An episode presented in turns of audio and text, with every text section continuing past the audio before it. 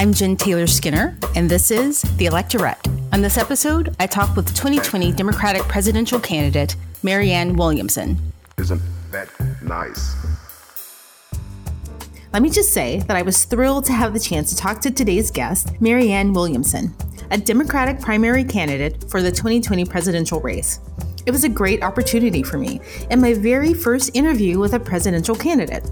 And I remember the day that Marianne Williamson announced her candidacy. I thought, you know, this is excellent. Another woman has entered the race. Now there are six women running for the office in the Democratic primary, and that's historic. You know, whenever someone outside of politics decides to enter, especially in 2020, one of the most important presidential elections of our time, I'm always curious as to why. You know, with such a crowded primary, with a large slate of very progressive candidates, why run now? In fact, you know, that was my very first question. Why this race and why now? And here is Marianne Williamson answering that very question. Enjoy! Given that, so why do you believe that this is the best way for you to serve versus supporting the slate of candidates that we have already? Well, first of all, I agree with you. It's a great slate. And I think it's healthy for our democracy and healthy for the Democratic Party that so many great people are running. I think that's a good thing. I am having a conversation, however, which is different than the conversation that, that others are having. Um, I am talking about things in a more holistic and integrative way. I don't hear any of the other candidates having quite the depth of conversation that I am about millions of America's traumatized children, including the need for a cabinet level Department of Children and Youth. I don't think the conversation about reparations would have even been on the table had I not talked about it from the beginning of my campaign. And also, the conversation I have about reparations carries with it an element of spiritual force that comes from the actual giving of reparations as opposed to merely race based policies. And I don't hear any other candidate talking about America's need to wage peace as opposed to just preparing for war, which is a conversation that the traditional political establishment pretty much stays away from. This is a much deeper topic than simply how much you spend on the military. My conversation has to do with the fact that our entire defense agenda is driven more by uh, short term profit maximization for military contractors than it does for any kind of agenda that would actually prepare for peace on earth 50 years or 100 years from now. I don't hear any other candidate really getting into the depth of conversation that I do about how the corporatocracy operates about the corporatocracy as a veiled aristocratic system, how it has to do with advocacy for these corporate forces that is at the expense of our democracy and at the expense of advocacy for the American people and the people of the world and the planet on which we live. So I don't really understand where the conversation would even come from, where, given what I just said, I'm supposed to just support other people, especially since the idea that we're all supposed to buy is that people who have experience as congressmen or senators or uh, governors or somehow those who are the only ones that we should take seriously. Now, I have a lot of respect for the other people who are running, but I deeply challenge the idea that those who have been schooled in the mindset that got us here are the only people we should possibly take seriously as as the group that should be trusted to lead us out of the ditch. That mentality is what got us into the ditch. It is not in my opinion the mentality that will get us out of the ditch. The Constitution of the United States says nothing about a president's qualifications having to do with uh, having served in any political position whatsoever the founder said in the Constitution, it is written that the president has to be 35 or older, born here, and have lived here for 14 years. That's significant to me because what it's saying is that they were leaving it to every generation to determine for itself the skill set necessary to navigate the times in which they live. I personally believe we need a political visionary more than we need a political mechanic.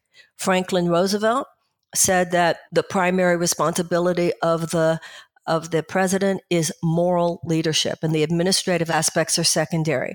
A great car mechanic is not necessarily the one who knows what road you should take to San Antonio. And the idea that experienced politicians, given that experienced politicians got us here, experienced politicians took us into Vietnam and Iraq, experienced politicians have created the largest income inequality since 1929, experienced politicians have taken us to a place where climate change is now literally an existential threat to our survival. A bunch of philosophers didn't do that. So I, I challenge the assumption that anyone should be suggesting maybe I should support them. Maybe on the other hand, some of them should be supporting me. You're right. No one talks about the problems that we have in this country from a healing perspective.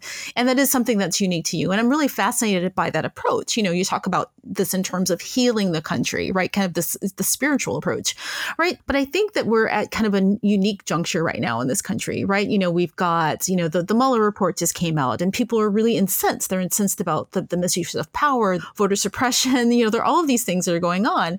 And I feel as if people are looking for something else. I feel as if they want someone someone who's going to be, you know, tough, and I hate that word, you know, tough with this administration. I mean, do you think that a message around, you know, healing the country is going to be one, is going to be a winning one for where we are right now? What is it that you think the quote unquote experienced politician. And by the way, I have a lot of respect for experienced politicians.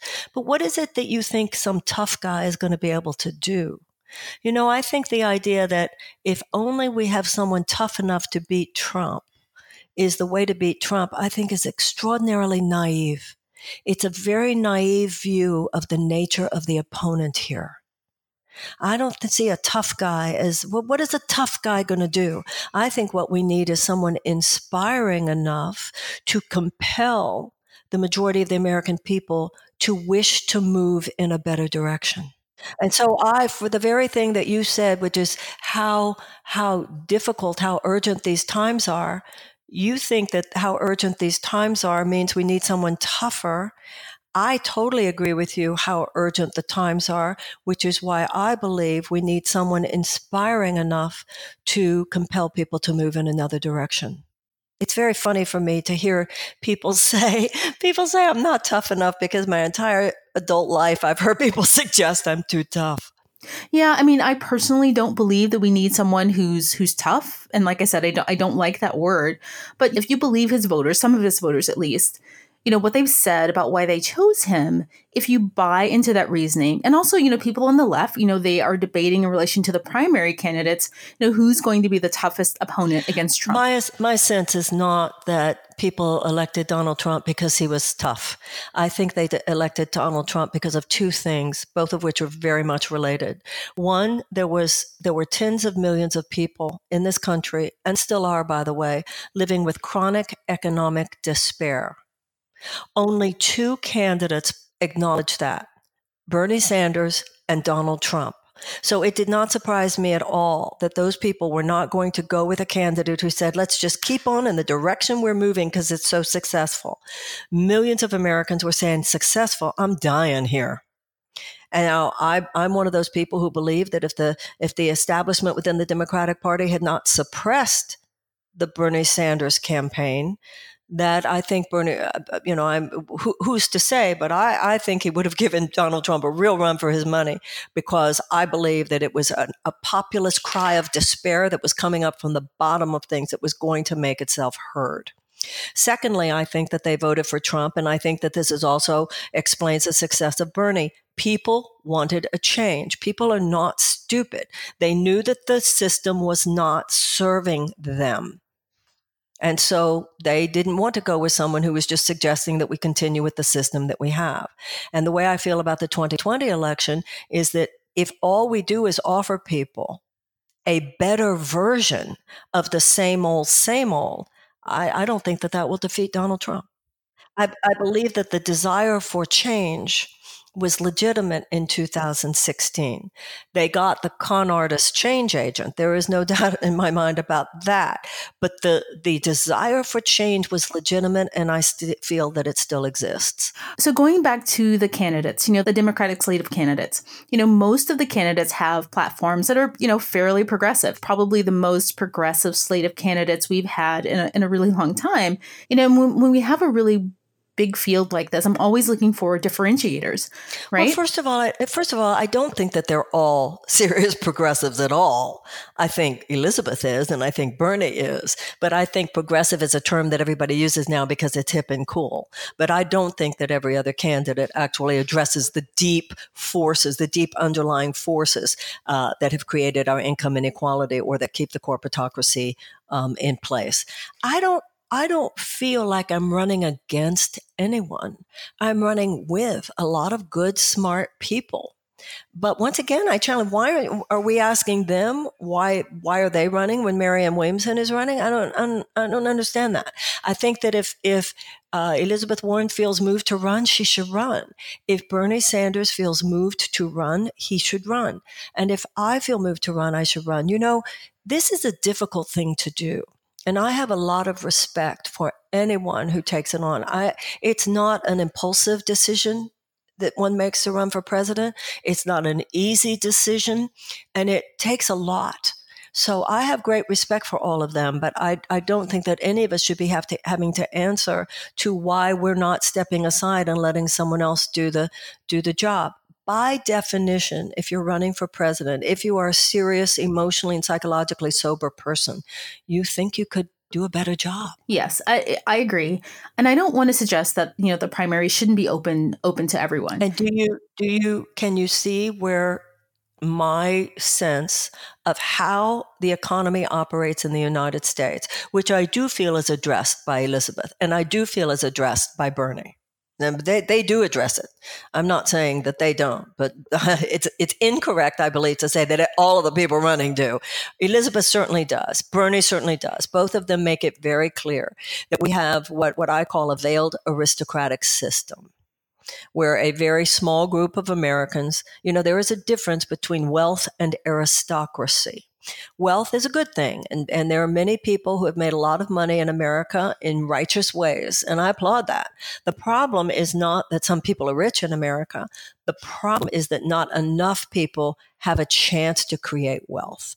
There's a difference between wealth and aristocracy. Wealth means people have money. Aristocracy is where you have a government that whose policies actually make it easier for those who have a lot to make even more. And those policies make it harder for those who are in survival to even make ends meet. That's what we have today. And I think the larger conversation that I'm having with the American people, not just about how we have to fix it, but what we need to realize in terms of the larger historical narrative and in large of the uh, in terms of the underlying dynamics both economic and otherwise that keep this in place. Only a massive awakening on the part of the american people can override this.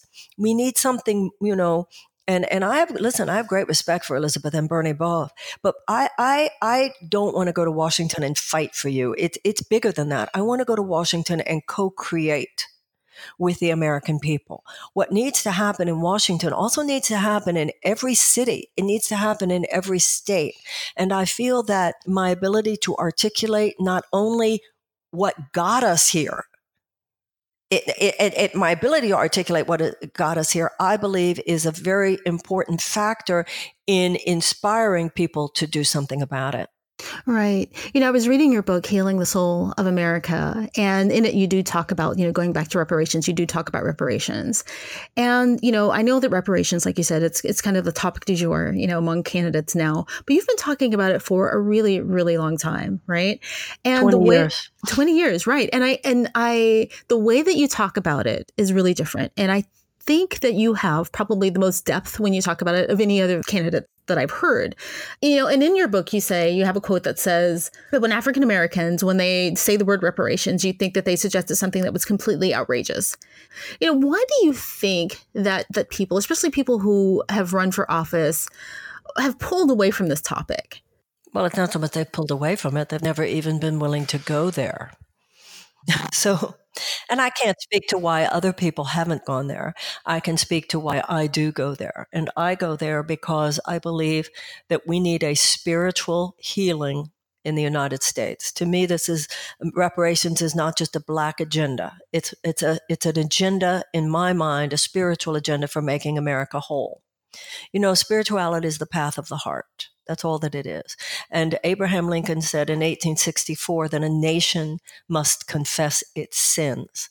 Now, whether you're a, a Catholic going to confession or a Jew going to uh, Yom Kippur, the Day of Atonement, or whether you're in a 12 step recovery meeting and you know that you have to take a moral inventory, a serious, honest moral inventory. You have to, to admit the exact nature of your wrongs, admit your character defects, and atone for them and make amends for them.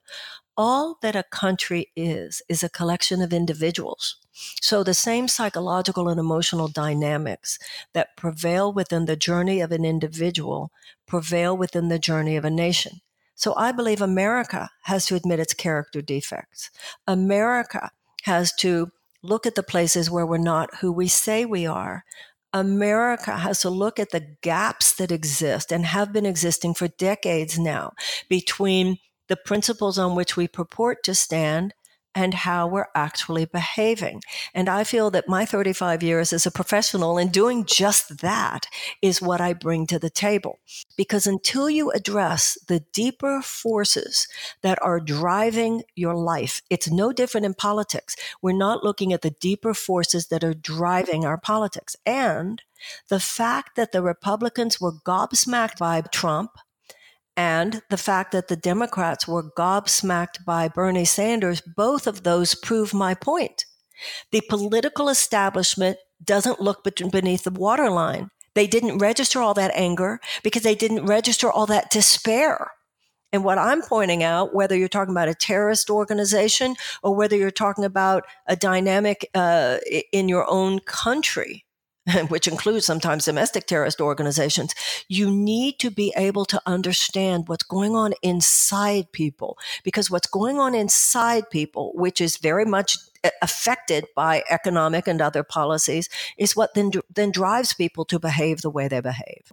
So, what led you to that position personally 20 years ago? Well, once again, once again, because my, my field is transformation.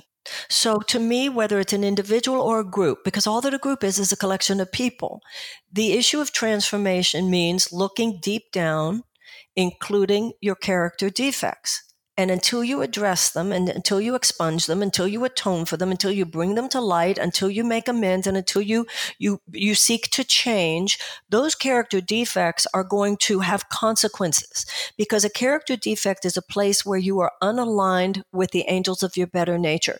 It's a place where you're unaligned with love.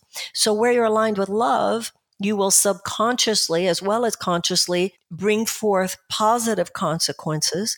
And where you are unconsciously or consciously unaligned with love, you will bring forth unhelpful, negative consequences. So when I look at the United States, there is a major character defect that we have had from the beginning, and that is racism. And if you look at the entire history of race in the United States, I don't believe that the average American is um, a racist. I don't actually. But I do believe the average American is undereducated about the history of race in the United States, particularly since the Civil War. So I've been having a very interesting experience. You know, I tell my black friends all the time, I know you might not believe this, but I'm telling you, I say every time I talk about this in Iowa, one of the whitest states in America, Every time I talk about this in New Hampshire, one of the whitest states in America, once I go through the historical narrative and I, I talk to people about, okay, there were four to five million slaves at the end of the Civil War. General Sherman promised each family of four 40 acres and a mule. 40 acres and a mule would have given them a chance to integrate into the uh, into their newly freed situation. Most of the time that was not given. When it was given it was taken away. Once the federal troops left, institutionalized white supremacy and an era of domestic terrorism against blacks began. Black code laws were passed to ensure subpar economic, social, and political opportunity. Lynchings were common. Ku Klux Klan. By 1900, fully institutionalized white supremacy and segregation, none of which was addressed fundamentally until 100 years after the Civil War with the passage of the Civil Rights Act in 1965, which which desegregated the American South and the passage uh, that was in 64 then in 65 the Voting Rights Act which which guaranteed equal access to the polls although that even we have been chipping away at in the last few years. So when I tell people all of that and I go through it and I take 5 to 10 minutes then when I point out we freed the slaves. We, uh, we, we desegregated after 100 years. We gave equal voting rights, but simply we have not yet gotten to the economic restitution piece. I think things might have been different had Lincoln lived. I think things might have been different if Martin Luther King lived. But now it's time for our generation to do what we need to do. When I say this to audiences, then I, I, every time I'm in the, the, whitest states and I say, then it makes sense. You know, Germany paid reparations to the Jews after World War II in the form of, of, of, uh, to Jewish organizations. We can do the same. And every time I talk about this, every time I talk about it, I get applause from audiences. We have a political system that not only it does worse than dumbing down the conversation. This is a very serious time in America. You yourself said this a few minutes ago. This is a very serious time in America. This is not a time to be having a childish, immature, superficial conversation. We need to get deep and we need to get real and we need to get authentic about what's going on in this country and what needs to happen. It's because it's such a serious moment. And so we need a political situation and conversation that does not just try to lure people into giving them power because we're going to give you a tax break here or tax break there. Although those tax breaks are necessary and deserved to America's middle class, we need to, at least what I'm doing. I can only speak for myself. I'm offering the American people an option of doing the right thing. That's the point. That's where your moral force comes from. America will not heal. America will not get onto higher ground and a better future until we do the right thing. We need to rescue these millions of American children living in chronic trauma no differently than we would rescue them from a natural disaster. We need to take this next step in economic restitution for slavery because of this underlying tension and anxiety between the races. And we need to fundamentally shift our national security agenda away from sole reliance on preparedness for war and do a far more robust partnership between defense and state that has to do with proactive peace creation through expanding economic opportunities for women, educational opportunities for children, diminishing violence against women, and ameliorating unnecessary human suffering wherever possible. These are fundamental. And I'm sorry, but I really don't hear them discussed the way I discuss them in other campaigns. You know, when I hear you talk about healing the country, the first thing that comes to my mind is gun violence, right? I mean, among other things, right? But specifically gun violence. And I'm curious about your your position on gun violence because I feel like all of the proposed solutions so far are they're kind of band-aids. I mean, do you think that we're going in the right direction with our gun violence solutions? Well, I think that your point is well taken. And that's the point I'm trying to make here about everything. The traditional political conversation is just a bunch of band aids. And so that's why we need a larger, more holistic conversation. In this area, as in so many areas, the American people are not the problem. The American people want to close loopholes. The American people want universal background checks. The American people want to outlaw bump stocks. The American people want to get assault weapons, military style assault weapons out of the hands of the average citizen. Once again, the American people are not the problem. The corporatocracy is the problem. Our government works more to advocate because of the influence of the NRA. Our government does more to advocate for short term profit maximization for gun manufacturers than for the health and the well being of, of the average American. This is no different than the fact that we're not fighting climate change because of fossil fuel company profits. We don't have universal health care because of big pharma and health insurance companies' profit. We're not waging peace because of military industrial profits. It's the same problem. And I believe that the that until we address that underlying issue, then then nothing's going to change except like you said we're just going to be putting band-aids on the problem all the time. So at this point violence in america obviously has to do with we're going to have a serious conversation about gun violence, we're going to have a serious conversation about violence, then I agree with you. We're really going to have to go deeper than band-aids. That's my whole that's that's that's my entire campaign. In every area we have to go deeper than band-aids, including the fact that we have to acknowledge the violence in our own hearts. We have to look at the violence on television. I'm not for censorship, but we should certainly have the conversation. The gratuitous violence, the gratuitous violence that's on television simply so that, you know, somebody's going to make more money from advertisers. Now, I'm not saying we should, should legislate that in any way, shape, or form, but as a society, we must face this about ourselves or we will not heal. That has to do with video games as well. And that has to do with our own attitudes towards each other. You know, these days, the emotional violence the psychological violence. You know, the philosophy of nonviolence means internal purification of our hearts as well as external purification. And right now, on both sides of the political spectrum, you know, a smug, self righteous, uh, intolerant left winger is no less uh, dangerous to the fabric of this country than is a smug, self righteous right winger an intolerant right winger. But what you said is true. And that's the whole point here. We're just putting on band aids. So electing someone who's just going to come up, you know, it's like, oh, my, my band aid has little pictures of stars and moons on it. Um, band aids are not enough. We have to go into the deeper psychological and spiritual and emotional waters and conversation. This is the 21st century, and our politics is a very 20th century paradigm, treating the world like it's a it's a machine, and if you only tweak it here and tweak it there, and that's not enough. We have to have we have to have a political conversation that's as deep as the conversation we have everywhere else. This is 21st century. People go to therapy, people have spiritual practice, people meditate, people go to recovery groups. People know that where their consciousness is matters. But the, tw- our political conversation is this silly relic, obsolete and, and inaccurate, by the way, filter for how the world actually operates. Yeah, you know, I guess I'm struggling with, you know, how do you accomplish this legislatively? Like I'm thinking about specifically, let's just go back to the gun violence example for a minute.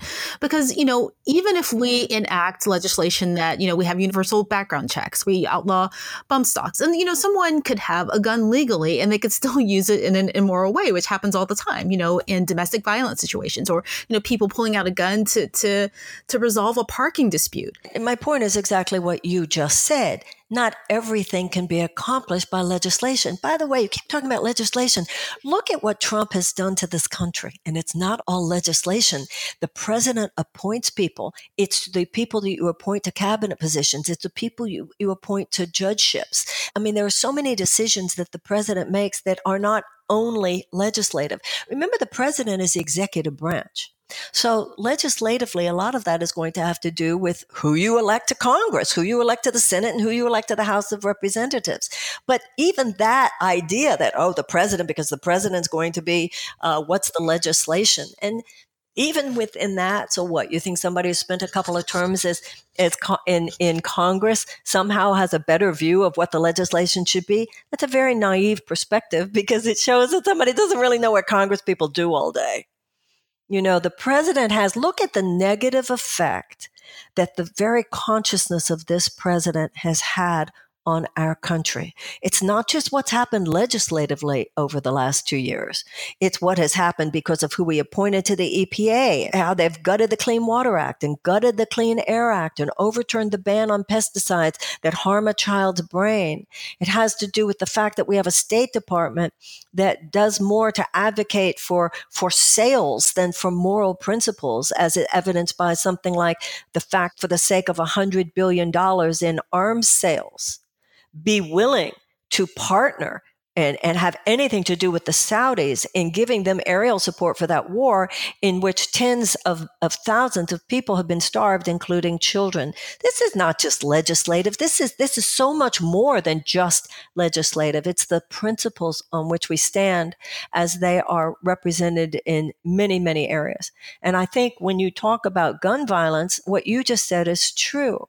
I think a president who can talk with some gravitas and meaning and make words land having to do with the violence in our own hearts is as important as any legislation that we could support. Look, Obama supported common sense gun safety, but he didn't have a Congress who would go along with him.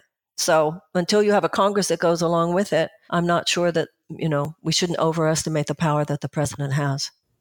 Right. You know, so then, you know, how do you accomplish that? Because we work within a legislative framework, right? We don't work in, in, in, like a visionary framework. We have to work with the people who are elected, including the people who were put into office by by Trump. So how do you do that? But the point is that the executive branch, of course the government works within a legislative framework, of course. But the executive branch of the government works within the executive framework as well is all I'm saying.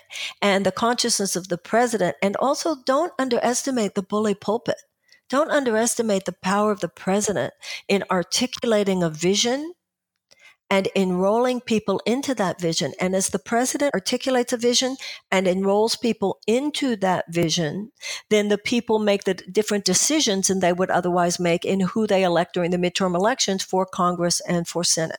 So I don't think that, you know, if you look at my website, and you look at my issues page, there's no candidate out there who has more specific legislative or policy positions than I do.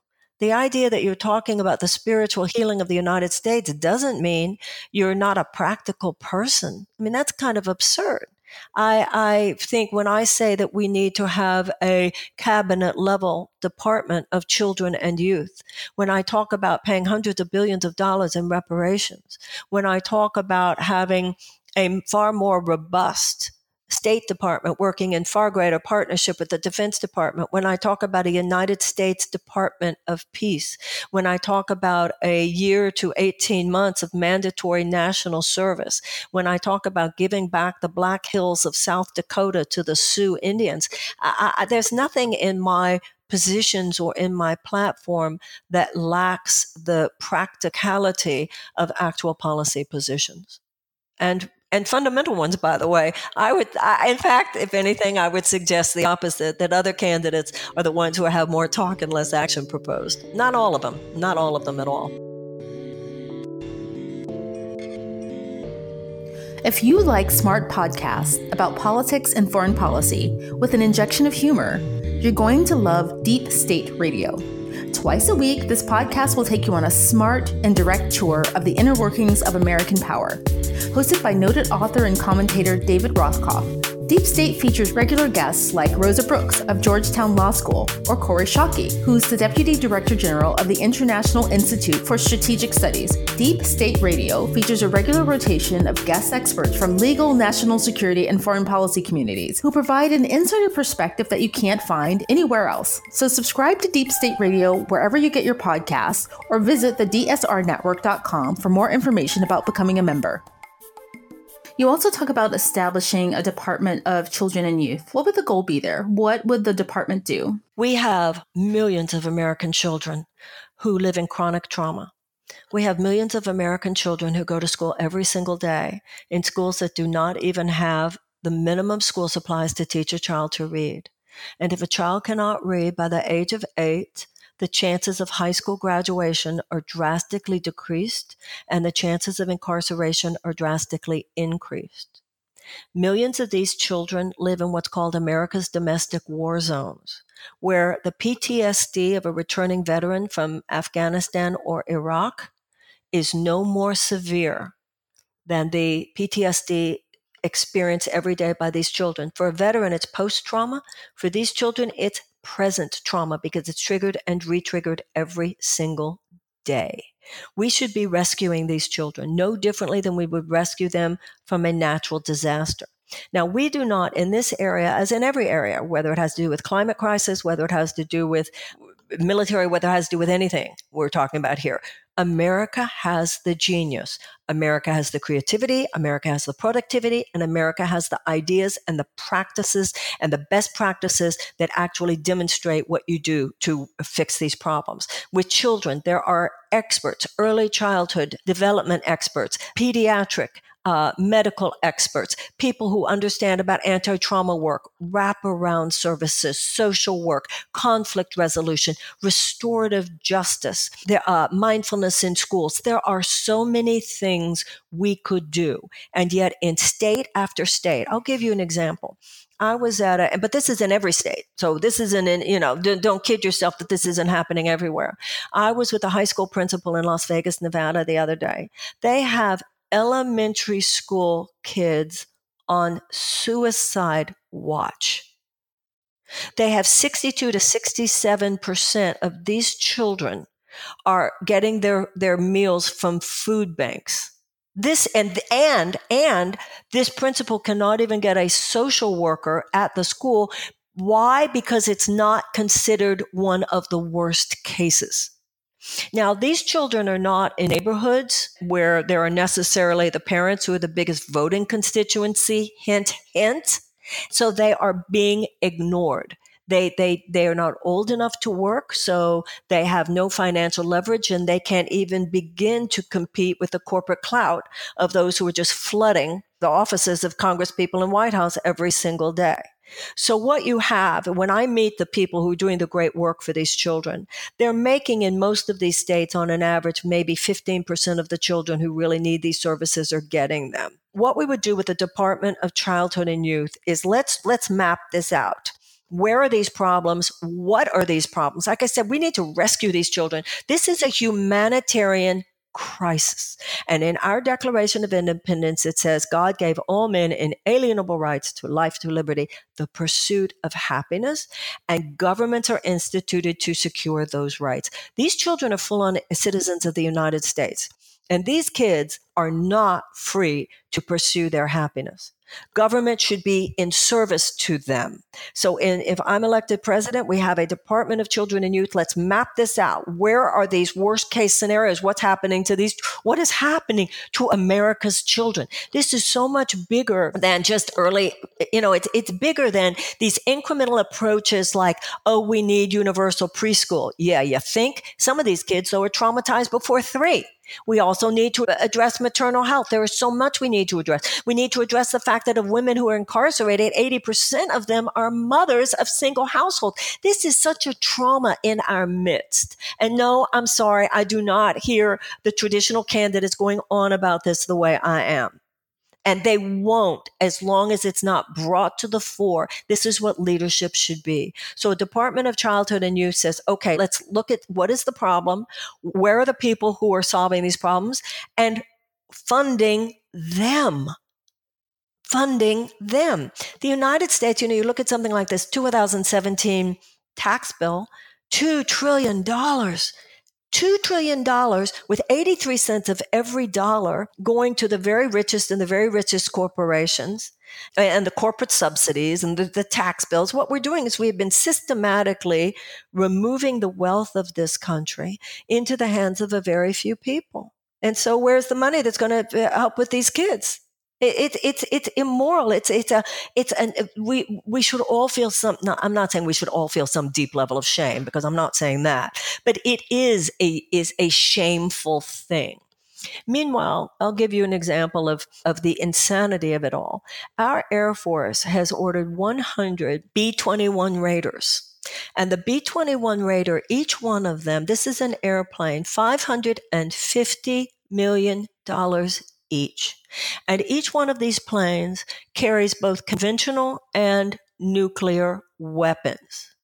Now, let me ask you you're a citizen of the United States. You just you tell me. Can you tell me why America needs 100 planes that drop nuclear bombs? Because you drop 5 of those, it's over for human civilization as we know it. You drop 10 of those, it's over for the human race probably for at least 250 or 300,000 years. This has nothing to do with agendizing peace and think about how much one of those planes, think about how much that $550 million we're spending on one of those planes could do to help these children. So when you say, what would we do? we need a massive realignment of investment in this country, the direction of children under 10 years old. If we want to take care of our economic vibrancy, not to even mention peace 10 years from now, we would do much more to take care of these 10 year olds today. Neurologists now say it all happens before the age of eight. If we don't get to these children before the age of eight, meanwhile, if we do get to them, if you want to see the amazing potential for economic abundance for our society 10 years from now, if you want to see the amazing potential for this society, look at every kindergarten in every neighborhood in America, rich or poor. But we're the only country that does so much of our funding of our educational system based on property taxes. So what that means is that a child in a poor neighborhood isn't going to get as good an education. And if we haven't gotten to this child by eight, not only will they not be contributing what they could have contributed had we mined the gold of their God given potential, but their path to incarceration has become probable. We, you, you need a president who sees all this, names all this, and changes all this. Right. You know, something you said in the beginning, and I, I, just I wanted to go back to it because I can't get it out of my mind. Okay. So you talked about Trump and you, you talked about Bernie Sanders and you talk about, you know, this group of voters who were angry, but not racist necessarily. Right. And I don't necessarily think that I buy that because Trump, you know, the cornerstone of his campaign was racism and xenophobia. I can't fathom how any group of voters would a vote for someone who was so openly racist, right? And and then would still stick with him, right? And it, it just seems counter to your position on or your beliefs about reparations that you know this is america's original sin right and it's fueling everything from you know mass incarceration to voter suppression to you know immigration right so i, I guess i'm just having trouble okay. divorcing so, those two yeah i hear you i hear you so okay so you said just now that you cannot imagine any group of voters being willing to vote for a racist or a misogynistic or uh, a xenophobic uh, president, right? And not actually and be racist, right?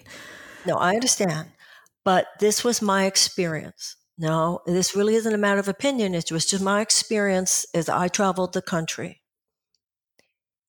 I can't tell you how many people spoke to me with a message that was basically the following. I'm not saying it's not really for you or me to agree. It's simply what I'm telling you is how many people said to me in one way or the other, I'm dying here. He might be racist. He might be misogynist, but maybe he could help me. And so when you say you can't imagine the people who would go um, uh, with that, I'm not sure you've met them. And the Democratic Party should have been addressing all those millions of people living on that level of, of economic despair.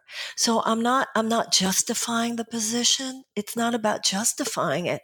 It's about acknowledging that that's, I, I think a lot of people who voted for him, they, they weren't thinking about race. They were thinking about their own economic survival and they were conned.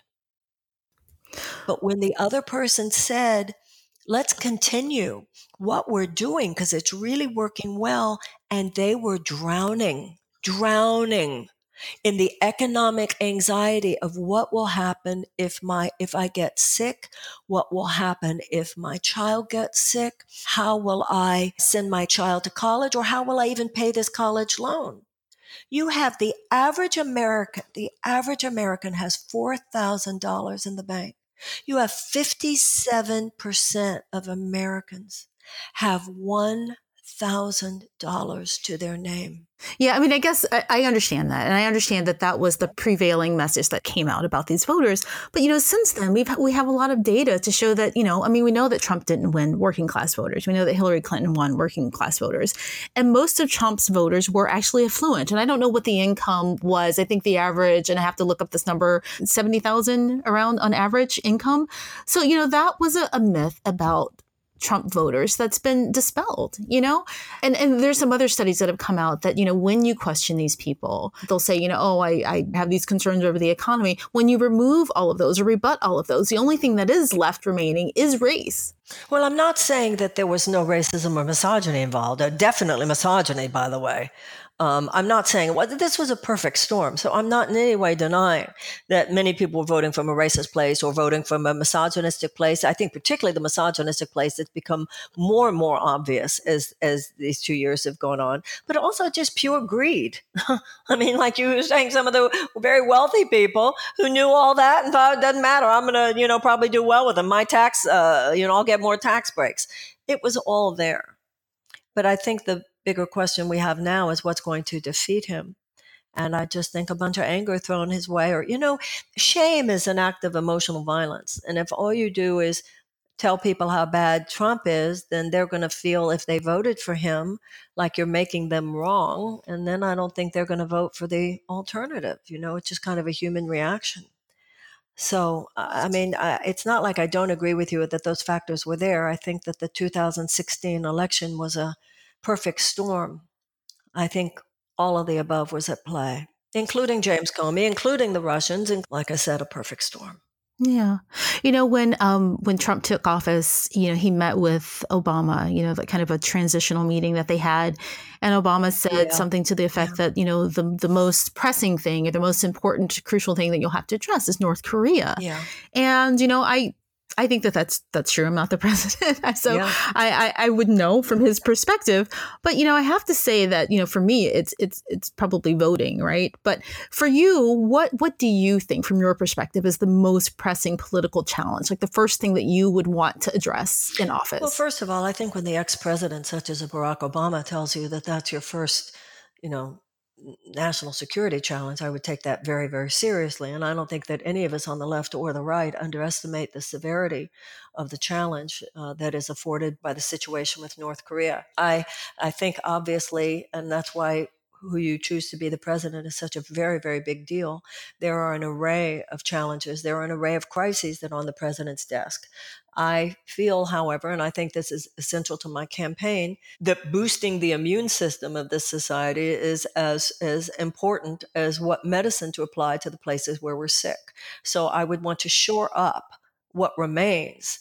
Uh, and so, number one, one of the first things I would do is call European leaders and say, We're back uh, we would definitely be back in the in the alliance of family nations, a family of Western nations, and the Western values, Western liberal values that are so important, and which the United States should be a primary demonstrator of. We would get back in the Paris Peace Accords immediately. We, I think we need to go back to the Iran deal. I think we need a world class environmentalist as head of your EPA. I think all the chemical and oil company execs have had their time there, and we will have the best environmental scientists and sustainability experts in the world who will then be working at our EPA, and the EPA would know that it has the full support of the president in treating this problem like the existential emergency that it is.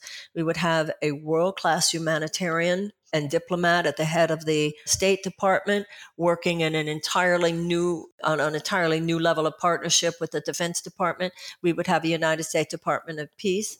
I would be calling Jacinda Ardern in New Zealand, who has said that her wish is for New Zealand to be the best place in the world for a child to grow up. I would say, girlfriend, you are on. And we would have a wonderful and healthy competition uh, because I would be seeking to uh, compete with her uh, for that slot. And I would work very hard and very quickly with both Palestinian and Israeli leaders to develop the kind of trust uh, that can only come from both sides, feeling deeply heard by the American president so that we could actually restore position that we did once have as honest broker in the Middle East. And I, I believe that the the the passion that I feel for an equal measure of support for the human rights of the Palestinians and the appropriate security rights and needs of the of Israel is part of what I bring to the table. And to be honest, the fact that I spent 35 years, as, among other things, as a couples counselor will run me in good stead. I don't believe that the answer is ultimately just going to be on the answer of anything external when it comes to the Middle East. Uh, the best minds in the world have applied themselves uh, to that problem.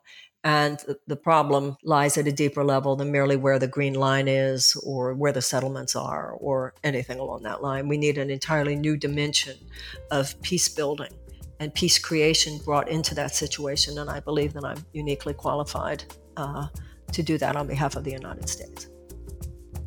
Well, Marianne Williamson, thank you so much for talking to me today. I, I truly appreciate your taking the time out of your busy schedule to talk to me, and I, I wish you the best of luck. I really, really appreciate it, and good luck to you with all you do. And you have a great, great program, and I hope you have all the success with it. Thank you so much. Much love. Thank you so much for listening. If you enjoyed this episode and you'd like to help spread the word about the electorate, please leave us a five star review and please ask your friends to subscribe. Please also support the electorate by following us on social media on Facebook, Instagram, and Twitter, and that's at electorate. And until next time, keep up the good fight.